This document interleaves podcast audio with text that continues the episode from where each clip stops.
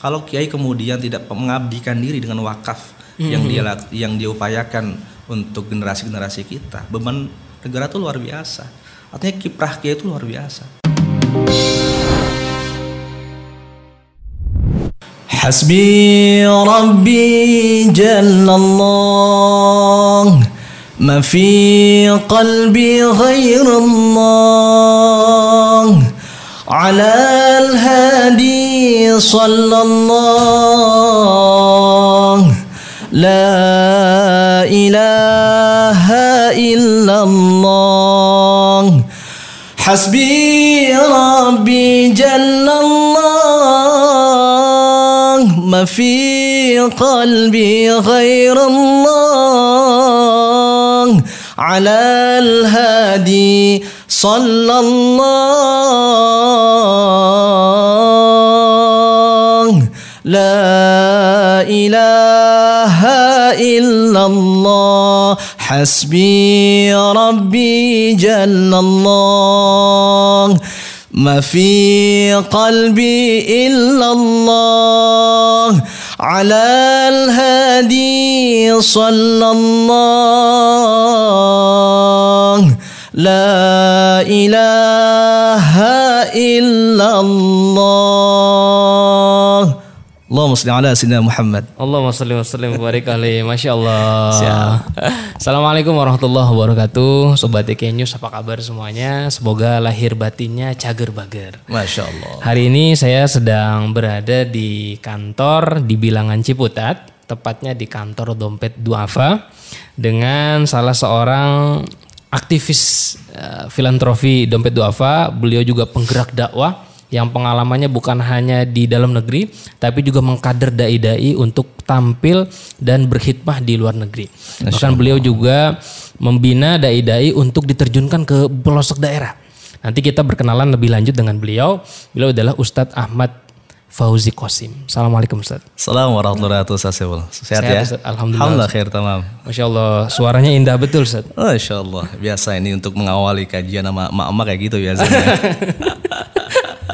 Biasa ini ya, biasa tampil di depan mama juga Ustadz Iya ya. iya, memang kalau ngajak mama tuh harus kayak gitu ya. Oh, iya benar. Dan itu Karena membuat mama senang ini nah, ya.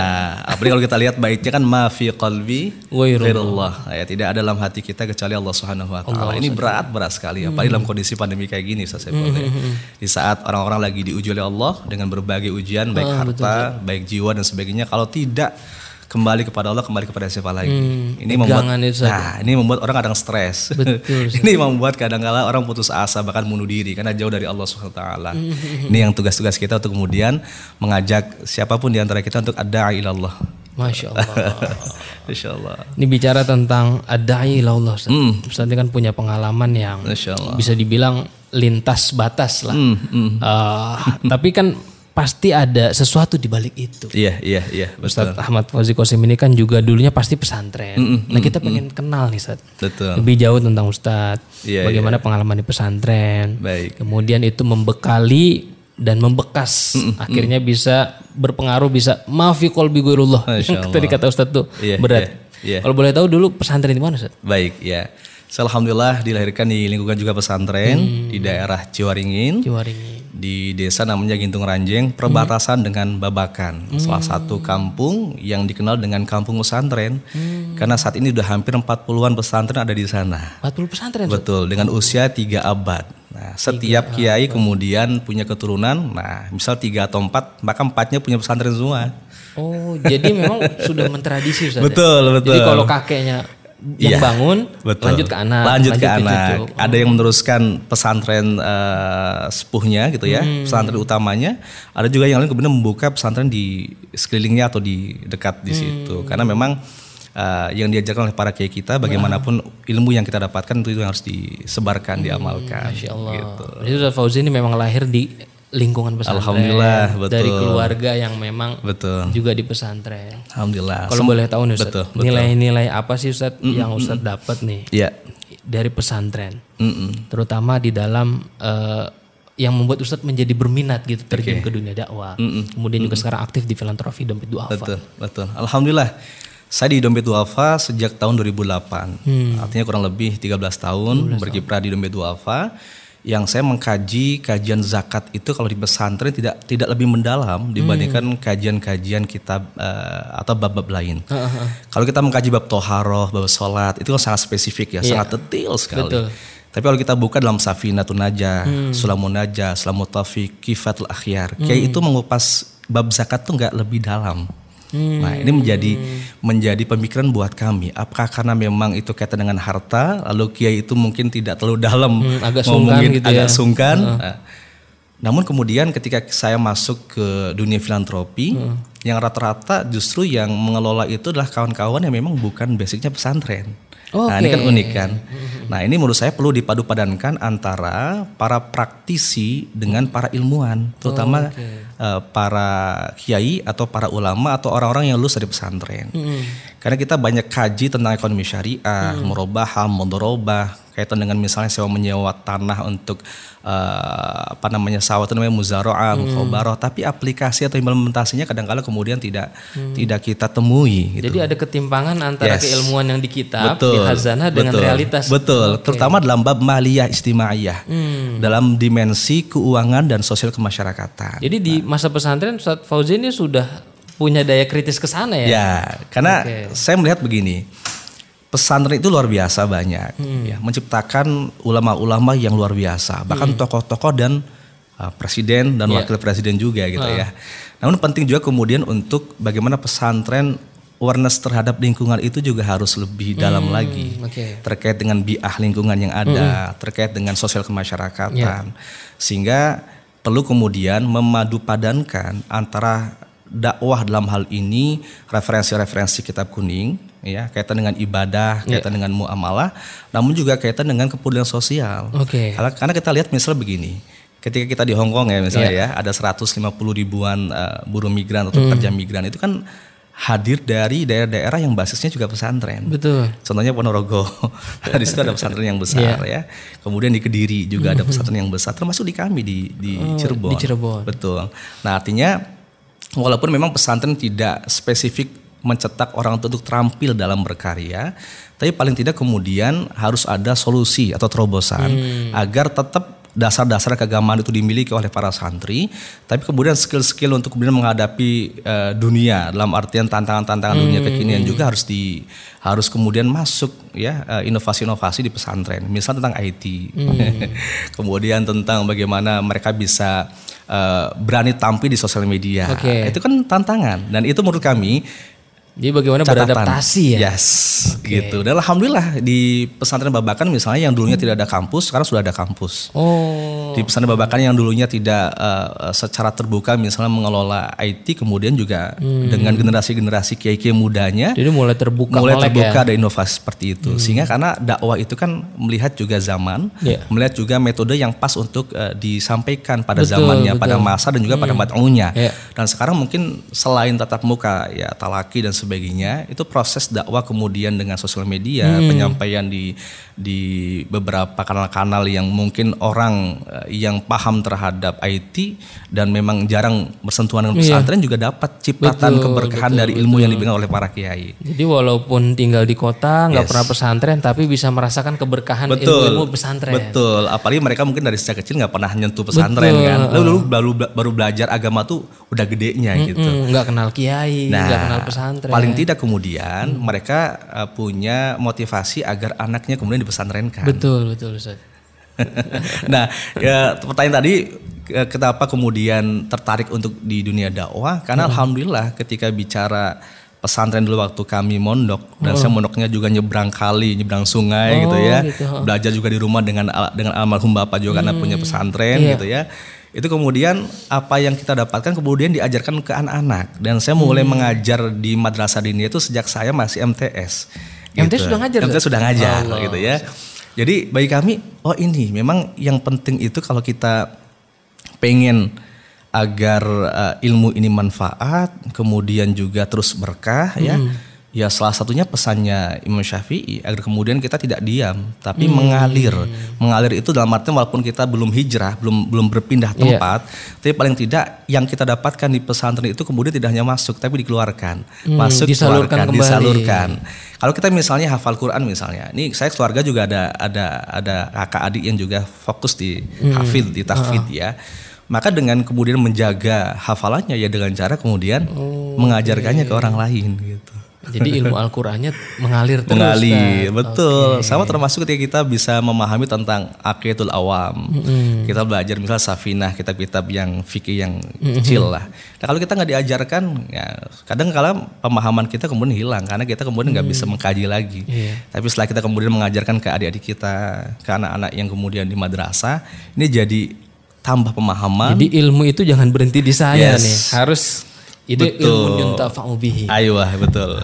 Itu kira-kira gitu. Itu pesan okay. orang tua. Jadi kenapa kemudian ya udah Fauzi ini kamu nggak usah balik ke uh, Ciwaringin. Itu pesan orang tua. Pesan orang tua. Uh. Kamu udah cari aja tempat di sana, kemudian jadilah orang yang bermanfaat. Itu setelah lulus pesantren, Seth? Uh, setelah lulus pesantren. Kayak hmm. karena saya dari mulai ibtidaiyah, hmm. dari mulai TK, ibtidaiyah, senawiyah di di tempat tinggal.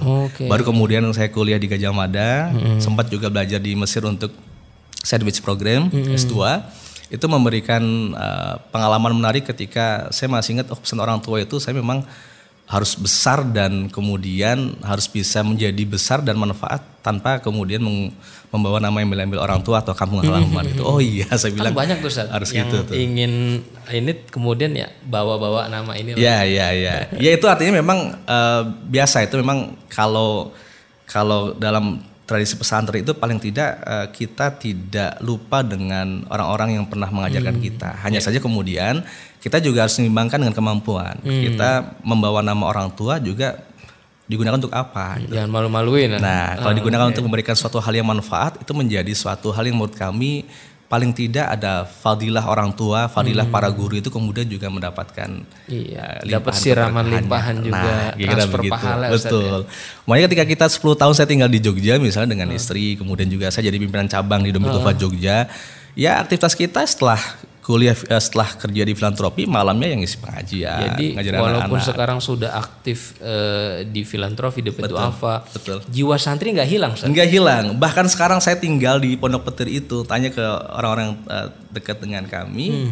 tetap yang namanya pembelajaran paling dasar ikro atau Al-Quran misalnya itu harus diajarkan walaupun ke ada anak yang bagi saya misalnya hmm. harusnya saya tuh harusnya bermain strategis nih. Tapi kenapa kemudian saya pengen tetap ngajar gitu. Agar hmm. ilmu itu kemudian tidak hanya tadi. Yeah tetap diajarkan. Akhirnya kemudian setiap malam pulang dari kerja pasti mencoba untuk istiqomah agar hmm. anak-anak hmm. di lingkungan itu mendapat pembelajaran. Oh, okay. Karena kita sedih ketika misalnya kita membuat program yang luar biasa, membuat di mana-mana, TPA di pelosok-pelosok okay. di daerah tapal batas, kemudian lingkungan kita nggak terjamah. Betul, Padahal yang terpenting ada albi asolihah itu yang menurut hmm, saya kita harus lingkungan terdekat ya. Nah, lingkungan terdekat. Oh. Oleh karenanya kemudian ya udah kita niatkan apalagi masa pandemi anak-anak juga lebih banyak di rumah iya, betul. kemudian mereka lebih dekat dengan uh, alat komunikasi gadgetnya uh. kemudian baca Qurannya juga jadi malas oke okay, mm -hmm. kita kumpulin di satu musola dan alhamdulillah setiap hari anak-anak ngaji anak-anak ngaji dan kita masih bersinggungan dengan anak-anak kecil Allah gitu baru Sabtu ahadnya bapak sama ibunya Oh, bapaknya sekarang diajak ngaji. Bapak sekarang diajak ngaji. Jadi biar simbang saja. Nah, Jangan gitu. cuma anak aja. Nah, itu dia tuh.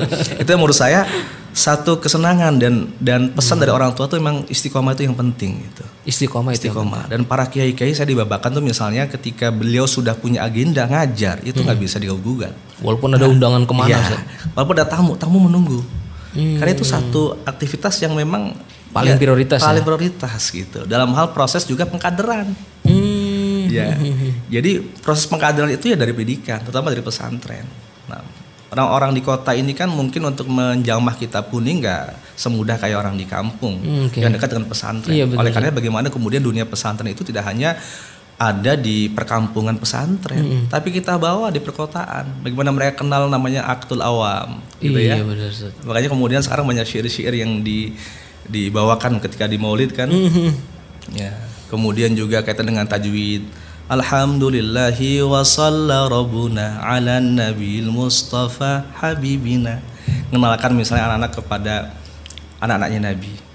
Fatimah Zainab Ummi Kulthum Ruqayyah Qasim Abdullah Ibrahim bin Maria kita bawa style seperti itu dari kampung ke kota. Betul. Ustaz. Agar kemudian anak-anak yang memang nggak kenal dengan nabinya, Mm-hmm. nggak kenal dengan sahabat nabi, nggak kenal sifat wajib Allah, Yeah. sifat musail Allah, dikenalkan dengan nadoman. Dan bisa kok kenapa tidak? Jadi metode pesantren itu sebetulnya relate ya Iya betul. sama orang kota. Orang kota. Karena mereka juga orang kota, orang urban kan, orang yang dulunya di kampung. Bener, gitu. pindah doang. Pindah sama kayak ketika kita di Hong Kong coba. Oke. Mereka tuh dulu pernah belajar Baghdadiyah, An Inun, Ban Bin Bun, Wassalamu gitu Iya, ya. iya. Terputus kemudian usia remaja nggak ngaji lagi. iya. Sekarang ketemu dengan kita, ya kita ajari lagi. Kangen juga, Kangen Bang. gitu. Dan itu menurut saya hal-hal yang terus perlu kemudian untuk kita angkat di mana Hmm. orang-orang kemudian tinggal di daerah yang jauh dari lingkungan yang dulu waktu kecil itu Hmm. banyak kenangan yang indah, Iya. terutama dalam pendidikan agama. Baik di kota maupun di rantau, terutama di luar iya. negeri. gitu. Menarik sekali Ustaz. Ya ya ya. ya. Ini satu Ustaz yang saya penasaran juga kan mungkin di kiai-kiai di Babakan itu kan banyak kiai-kiai yang bertarekat Ustaz. Betul, betul. Mungkin boleh cerita sedikit Ustaz Betul, tentang iya. tarekat. Jadi ke- di pesantren Babakan itu dikenal ada namanya TKN Al Babakani. TKN Al gitu ya. Ada kekhasannya ya. Iya, iya. Ya, genealoginya ke Syekh Talha bin Syekh Talabuddin gitu ya. Karena dulu memang ada sesepuh kita namanya Kiai Haji Abdullah Hanan. Hmm. Syekh Abdullah Hanan yang eh, mondok di Timur Tengah, dalam ini di Hijaz, Iya. Makkah, Madinah. Ya sezaman dengan Syekh Termas di abad 19 ya. Iya. Kemudian Syekh Mahfud Termas, Syekh Nawi Al-Bantani Hmm. dan sebagainya.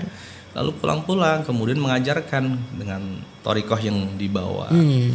Nah, termasuk juga dengan tulisan-tulisan kitab-kitab yang disusun oleh beliau-beliau. Contohnya misalnya Silsilah Al-Haramain. Iya. Itu aurat yang ditambahkan kepada para murid Hmm. Nah, yang dibaca setiap malam Jumat. Selain kemudian pada perkembangannya dalam tradisi NU ada istighosah namanya ya. Oh, oke. Hmm. Kita doa bersama di makbaroh para masyayikh.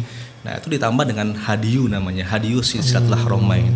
Kita baca tawasul para masyayikh, para guru, para kiai termasuk uh, para ahli thariqah Hmm. Iya. sampai kepada para aulia, Syekh Sunan Gunung Jati, Hmm. Syekh Tolha dan sebagainya. Lalu kemudian kita baca waqiah dan zikir-zikir Asmaul Husna termasuk ditutup dengan syair ibadallah rijalallah akhithuna li ajlillah wa kunu aunana lillah asa nahdha bi fadlillah. Itu berkembang. Dan semua alumni-alumni pesantren Babakan itu mengamalkan uh, aurat itu dari Jadi kiainya. ketika pesantren di Babakan itu otomatis mereka juga Ya, Babakan. betul, betul. Oke, itu ada syarat-syarat tertentu nggak Ustaz? Ketika usia berapa atau eh, jenjang pendidikan apa atau dari sejak kecil Nah, udah? karena memang torikoh itu tidak bukan sebuah ilmu yang teoritis yang Hmm. cukup tinggi, tapi kemudian ada implementasi aplikasinya. Itu memang diajarkan setiap pesantren di usia berapapun. Artinya karena penerapannya langsung. Oh, langsung, Hmm. di Langsung, Oke. langsung dilakukan, langsung terapkan dengan amalia-amalia yang dipimpin oleh para kiainya. Para kiai. Betul. Maka setiap hari Kamis, Jumat, Sabtu bergantian pesantren tuh ke Makbarah tuh.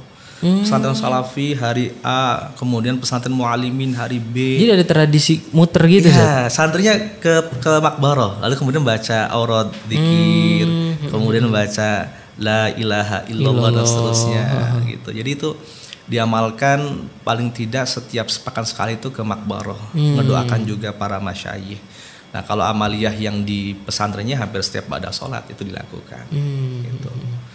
Nah, itu yang menurut kami inilah kekhasannya pesantren. Iya. Ya, ada paling tidak bagaimanapun proses pendidikan yang dilakukan oleh kiai, proses pendidikan oleh yang dilakukan oleh para ustadz, kalau kemudian tidak didorong dengan nur ya, cahaya dari Allah ya tidak masuk ke kita. Bahkan proses kemudian kita eh, bertransformasi dalam berdakwah, Iya. kalau tidak diawali dengan diri kita, Betul, dengan tahajudnya jam 3 kita harus bangun gitu ya.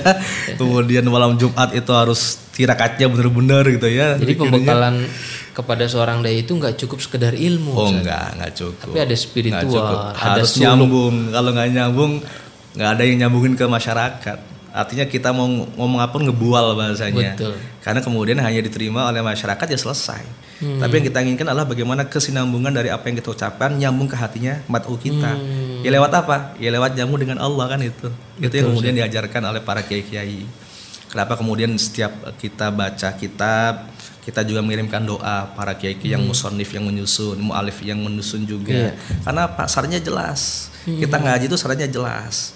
Tidak hanya sanad jelas dalam artian sanad dalam artian uh, kiai-kiai ke guru-guru, hmm. tapi zikir mereka juga jelas ke Allah yang nyambung. Hmm. itu yang kemudian kita nggak sembarangan belajar di pesantren itu. Jadi artinya ada dua sanat di situ. Ada sanat keilmuan dan Betul. sanat rohani. Betul.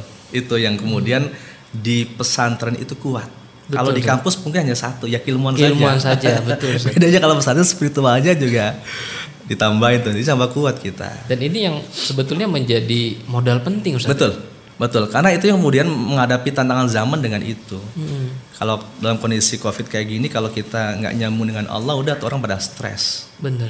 Orang udah pada lupa. Padahal yang maha rozak ya Allah gitu ya. Mm-hmm. Sesuatu ujian itu ya dari Allah dan ada ada hikmahnya di balik itu. Yeah, yeah. Maka kemudian bagaimana kita harus membuka diri, mengasah hati hati kita itu kayak kita misalnya pisau itu biar nggak tumpul ya dengan zikir tadi. Diasah terus. Diasah terus. Hmm. Setiap pada sholat diasah, apalagi pada subuh atau pada iya. maghrib gitu ya.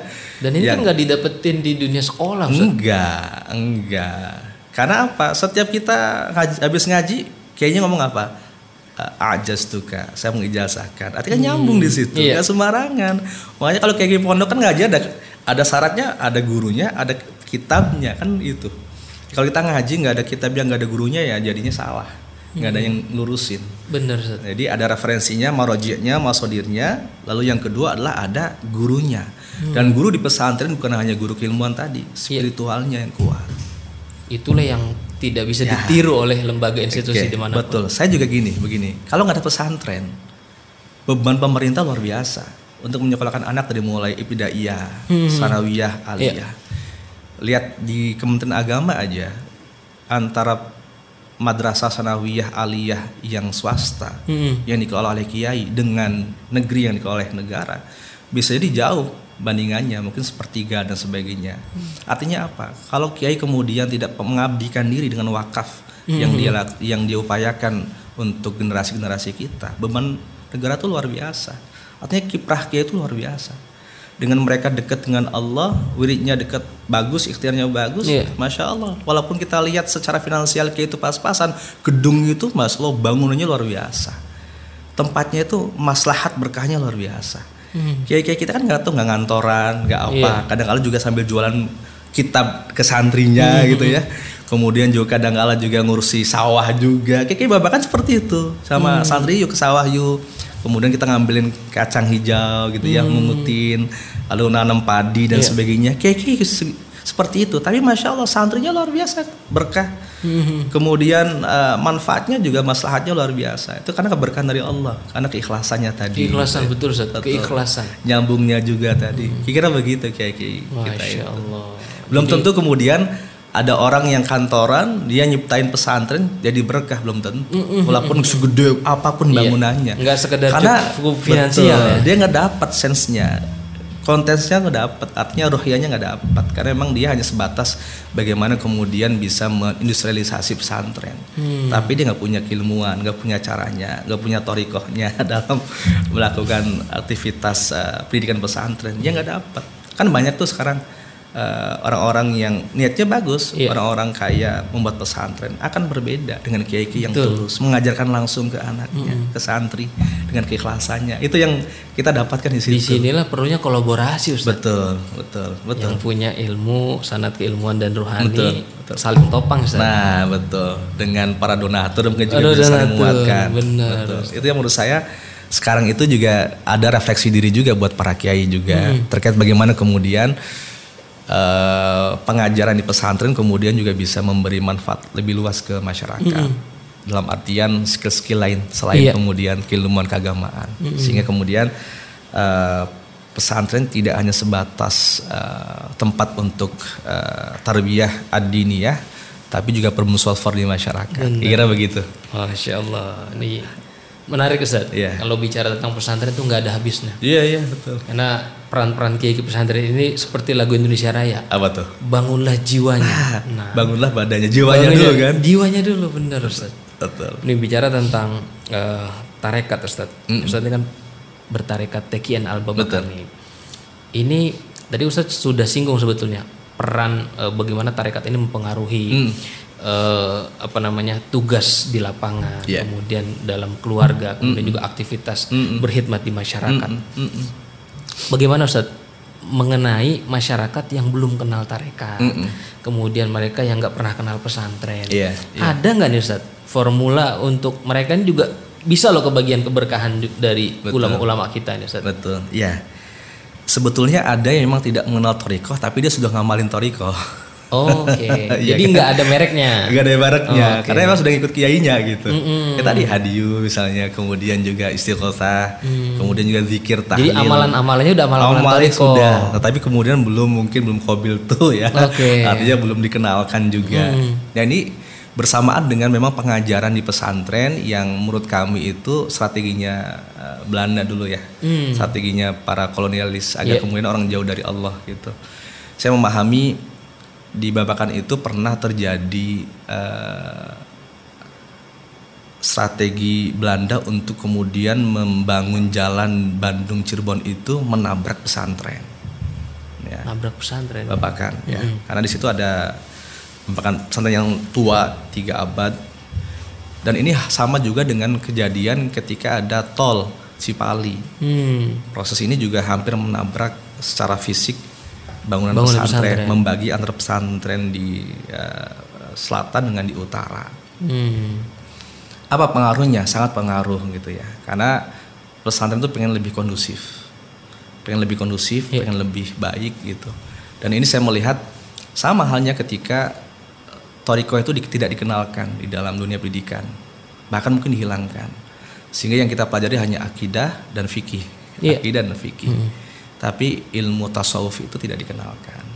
Nah, oleh karenanya kemudian uh, kaitan dengan strategi-strategi kolonialisme ya, baik secara fisik tadi pemecahan dengan adanya apa namanya Bangunan. tol, yang kedua juga kaitan dengan keilmuan yang menghilangkan hmm. tasawuf. Karena saya melihat justru kiai-kiai yang bertorikoh itulah yang kemudian bertahan, hmm. lalu yang bisa mempengaruhi masyarakat untuk melawan penjajah. Sama yeah. seperti di Babakan hmm. ketika ada uh, peperangan di daerah yeah. Ya. uh, Ciwaringin dan sekitarnya itu ya kiai yang mempengaruhi. Nah, salah satunya dengan cara torikoh tadi yang memang kemudian dilakukan secara kontinu. Mm-hmm. Itu kan menguatkan keterikatan tidak hanya secara fisik, tapi juga emosional dengan masyarakat yeah. dengan jamaahnya. Nah, oleh karenanya kemudian berbicara tasawuf agar kemudian dikuatkan lagi, torikoh dikenalkan lagi di masyarakat, maka perlu disiplin ilmu ini secara khusus disampaikan secara khusus di dalam pengajaran. Ya, kita punya di Babakan itu namanya Madrasah Al Hikamu Salafiyah. Hmm. Kemudian untuk sekolah formalnya ada Madrasah Aliyah. Ya. Dan itu lebih dari 3-4 sekolah sekarang sudah ada. Maka menurut kami selain amalia yang sudah dipraktikkan, pemahaman tentang tasawuf itu juga harus dikenalkan. Secara keilmuan. Ilmuwan. Dan saya alhamdulillah ketika saya hmm. kuliah di sastra Arab UGM yeah. dan kemudian kajian Timur Tengah UGM, sufisme diajarkan. Oh, sufisme diajarkan. sufisme di Timur Tengah termasuk hmm. di Indonesia. Artinya apa? Ilmu ini memang ilmu yang lama, kangen untuk kemudian diajarkan. Hmm. Gitu ya. Karena secara amalia mungkin orang sudah sudah mengamalkan, tapi keilmuannya menurut kami juga perlu di dijadikan bahan diskusi, bahan telaah, di, di, dihidupkan lagi, dihidupkan ya? lagi baik di pesantren maupun di perguruan tinggi. Dan sekarang hmm. alhamdulillah saya lihat beberapa kampus sudah mulai, sudah mulai, sudah mulai ada namanya konsentrasi tentang tasawuf, hmm. jurusan tasawuf. Saya bilang itu itu cakep itu, menarik. Yeah. Nah, tinggal nanti kemudian dipadupadankan dengan kajian-kajian kesamaan di pesantren. Sebenarnya hmm. kayak kitab-kitab Ihya Ulumuddin kan tasawuf juga kan iya. dan sebagainya. Tinggal kemudian dikenalkan tentang torikoh yang kalau di NU itu ada namanya Jatman ya, al mu'tabaroh an nahdiyah. Iya. Yang mu'tabar tuh yang mana? Hmm. Yang nggak mu'tabar yang mana misalnya. Jadi, Jadi sekarang memang sudah eranya tarekat itu diperkenalkan secara gamblang. Secara gamblang. Karena sebenarnya kan era-era tahun 90-an 2000-an kan ada model-model uh, tes nafs yang iya. dibawakan oleh para coach uh, oleh para mentor gitu uh. ya dengan tanpa label itu yeah. tapi kemudian sebenarnya kan lebih kepada menata hati uh, uh, esensinya esensinya tinggal keilmuannya harus diajarkan menurut saya jadi orang paham okay. kemudian nggak salah pak nggak salah kapah memahami tasawuf kayak kira hmm. begitu dan itu pesantren dan dunia kampus yang bisa menjelaskan dua institusi itu saja yes lalu kemudian dalam pengamalannya masuklah ke perkantoran sama kayak teman-teman hmm. ketika bersama dengan perkantoran untuk mengenalkan istilahnya entah tazkiyatun nafs atau tasawuf ya kita sampaikan Nanti ustadz ustadznya dibekali nah ah. kira gitu ditambah kemudian IT-nya penyampaiannya okay. juga lebih bisa jangan jangan ala pesantren berarti packagingnya okay. karena kalau masuk ke dunia orang-orang yang tanda petik secara keilmuan umumnya lebih tinggi kadang kan kritis. Betul, Jadi kita harus siapkan juga dalil-dalilnya, hmm. kemudian juga kaitan juga dengan dasar hukum, kaitan juga dengan penyampaian yang menarik sehingga orang bisa oh iya, ya, hmm. ya gitu. Dan memang yang terpenting adalah bagaimana memahamkan mereka agar mempraktekkan. Betul. Karena kalau ilmu itu kan ilmu tarekat itu kan bukan hanya teori, pemahaman, ya, tapi praktekin, dah nurut aja dah. Itu yang yang kadang kala orang-orang kita di kantor itu agak susah untuk dijelasin ya. Tapi kita hmm. pelan-pelan. Dan pembawaan yang disampaikan oleh kawan-kawan terkait dengan uh, packaging yang menarik yang disampaikan hmm. di, di kantor, saya kira itu perlu dicontoh oleh banyak para dai agar dunia tasawuf itu kemudian meluas. Tidak hanya di dunia pesantren dan yeah. kampus, tapi juga dunia kerja. Dunia kerja. Agar orang tahu kerja itu bukan hanya nyari duit. Kayak gitu. Tapi mau diarahkan ke mana duit itu. Masya Allah, luar biasa. Terima kasih Ustaz Ahmad Fauzi Qasim. Nanti kita lanjutkan lagi Ustaz di episode kedua. Insya Allah, insya Allah. Oke Sobat TK News, terima kasih sudah menyaksikan dan mendengarkan podcast Tasawuf. Jumpa lagi di Sabtu mendatang. Jangan lupa download aplikasi TK News. Assalamualaikum warahmatullahi wabarakatuh. Assalamualaikum warahmatullahi wabarakatuh.